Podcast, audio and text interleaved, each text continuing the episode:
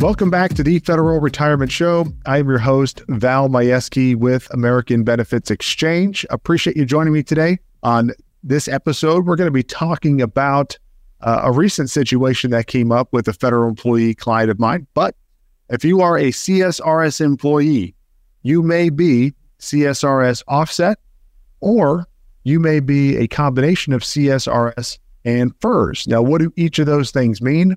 What division are you in? What do your retirement components look like? How did you end up in this situation? We're going to talk about that today. Now, number one, uh, if you, you have not seen the show before, go back, go to federalretirementshow.com, look at all of the other episodes that we've had, all the other topics that we've covered. That's what this show is all about, is to provide you, the federal employee, with as much information as possible so you can be as educated as possible to make the best decisions both now and as you progress through your working career. But let's dive into today's topic, and we're going to be talking about CSRS, that pension system, but specifically offset, and those that are both CSRS and FERS. So, how did you end up in this situation? If you're a CSRS employee, how did you end up in the situation that you're in if you're either offset or if you have both components of CSRS and FERS? Well, first of all, if you're a CSRS at all, you were hired prior to 1984, right? That is the older system, civil service retirement system. You were hired prior to 1984 and you're now CSRS. Well, something happened, right? In in a lot of cases, you get hired as a CSRS employee, and let's say you worked at least five years you have five years of credible service as a CSRS, and you left. You went and got a different job somewhere. You took another position in the private sector, whatever it is. You left service and you came back. You got rehired. Now, if you got rehired after being away for less than one year, chances are you went back just as a regular CSRS employee. No problem. You're in the same system. But if you had at least a year off, at least a year break from when you left CSRS and got rehired, you have more than a year, then you're going to be in a choice. You're going to have a choice presented to you. You're either going to go back into CSRS, which then you'll become a CSRS offset. Or the next thing we'll talk about is if you got convinced and you, they told you to join FERS or you wanted to join FERS, you could have gotten rehired, gotten back, and joined the FERS system. And you'd have a combination of CSRS and FERS. But if you wanted to go back into CSRS, you would then become an offset. Okay, so uh, once again, hired prior to 1984, you're a CSRS employee. You work at least five years, then you leave. Let's say you had a gap of at least one year and you got rehired, you came back. You're now going to either be a CSRS offset if you choose to go back to CSRS or have now a FERS component. You'll have both a CSRS and a FERS component. You'll start now in the FERS system. We're going to talk first about CSRS offset. Okay. And what does this mean? What does the offset mean? How does this work? Well, just first of all, if you're a CSRS offset, you are still in the CSRS system. What is that? I'd encourage you go back and watch our episode on CSRS so you can learn all about retirement eligibility requirements, calculation for your pension, all of the things pertaining to the CSRS system. But for the sake of time today, I'm going to assume you've already learned all of this stuff, and I'm just going to make some general comments and and hope that you've already educated yourself and gone back and reviewed our previous episodes so you know more about that system. But let's say you're a, a CSRS offset. You came back to service, you wanted to go back into CSRS. So what does this mean? This means you are now covered by Social Security. So regular CSRS employees, no Social Security. You are relying on one check in retirement. That one check is your retirement annuity, your CSRS pension. Because all of your contributions towards any retirement system went to the CSRS system. You put 7% as a regular CSRS employee, seven whole percent went out of your paycheck each pay period and went towards that retirement system. When you retired, that is the sole check that you were dependent on. Just that retirement annuity. There's no Social Security unless you worked outside the government. And before 1984, when CSRS existed, there was no TSP. It didn't exist yet. So you're relying on that one paycheck in retirement, the CSRS pension. Well, now, if you get rehired and you uh, go back into CSRS and you're an offset, well, you're now covered by Social Security, which means not seven whole percent is going towards your pension system. A fraction is going towards your pension system, and 6.2% is going to Social Security. The calculation for your pension and the retirement requirements for CSRS offset are the same for as or as CSRS. So your pension calculation is still the same, and the requirements for retirement are still the same as they are for regular CSRS. But where your money's going to come from in retirement is going to be a little different.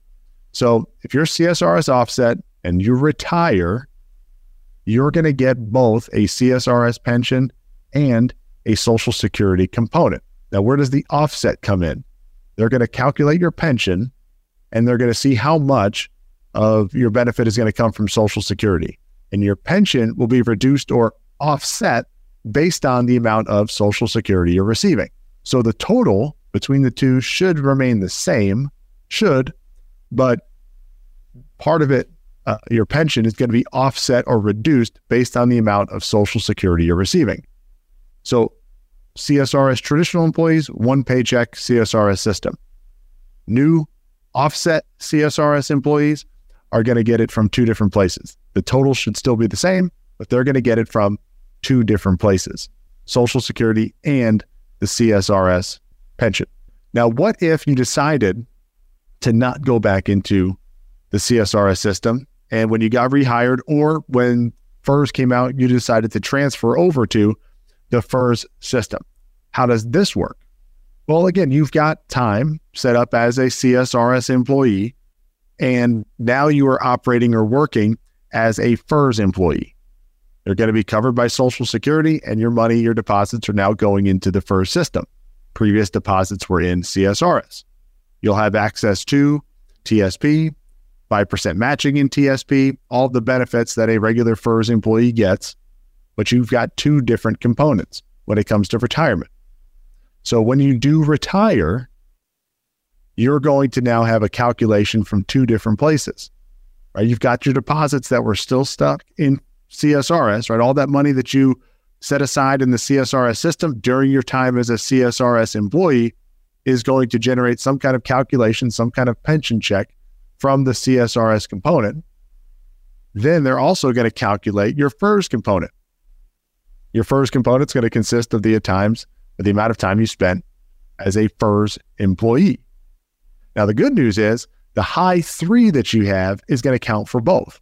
So they don't retroactively say, well, or go back and say, well, your high three during your CSRS time is only this. So your CSRS component is based on a lesser high three or your high three from your earlier time. They're going to use the high three from both in both calculations.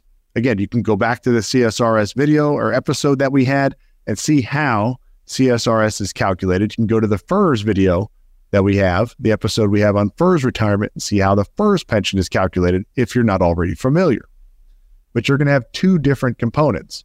Now that that could be good, it could be bad, depending on the way you're looking at it. I know I've talked to a lot of CSRS employees, and again, this is not my opinion. This is just what I've gathered talking to federal employees just like yourself. Is people that decided to stay in CSRS are very happy that they did so. Okay, I can't I can't say about those that have switched to FERS. I just know that those who were CSRS, who left, who had the option to go as an offset or go into FERS, they are very happy that they stayed in CSRS because the calculation means they can get up to 80% of their high three if they work up to 42 years. So they're very happy to know that they can get up to 80% of their high three. And FERS employees generally have to rely on TSP and Social Security to get them up to a higher percentage. So CSRS employees that were uh, sticking in as an offset or sticking in that system generally extremely happy that they did so. It does not mean you can still uh, not be happy with FERS, there's just another component, and that's TSP that you're going to have to contribute to and learn to maximize so that you can get yourself up to that retirement income that's similar to those in FERS, I mean, or CSRS that don't really have to do any additional, you know, guesswork, right? They don't have to do any additional retirement saving because their check, their their their main income source is coming from one place instead of three different places. So remember, if you're CSRS, previous or prior CSRS, and you became an offset, or your CSRS and you are now FERS, you're going to have slightly different components when it comes to your retirement makeup. Right? Instead of it being traditional CSRS and having one pension check, if you're an offset, you're going to have two CSRS and Social Security.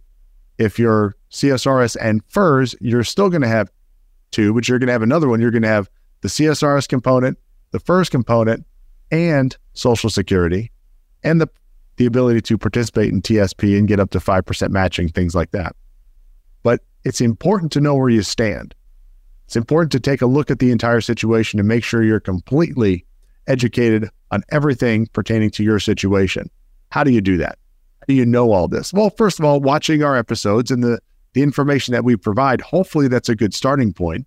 But we don't specifically talk about your situation. So if you fall into these categories and you want to take a deeper dive into your situation, into your retirement scenario, into your benefits, into the calculations, reach out to us. Go to federalretirementshow.com. There's a form on there. You fill that out. We'll be in touch. If it's not me personally, it's one of our reps nationwide. And we'll do a full retirement benefits analysis for you and your unique situation because everybody's different and everybody has different goals. So if you fall into one of these categories or any of the categories out there, reach out to us. We'd love to review all of your benefits with you, provide a couple different reports for you so you can see everything in plain English, black and white. You know all the numbers, you know what to expect. You can see if you're on the right track or not. Oh, and as an added bonus for doing the report and going through the benefits review, we will send you a complimentary copy of the book I wrote on federal benefits and retirement called There's No Excuse. We can send that to you in either a hard copy or digital copy. That's up to you.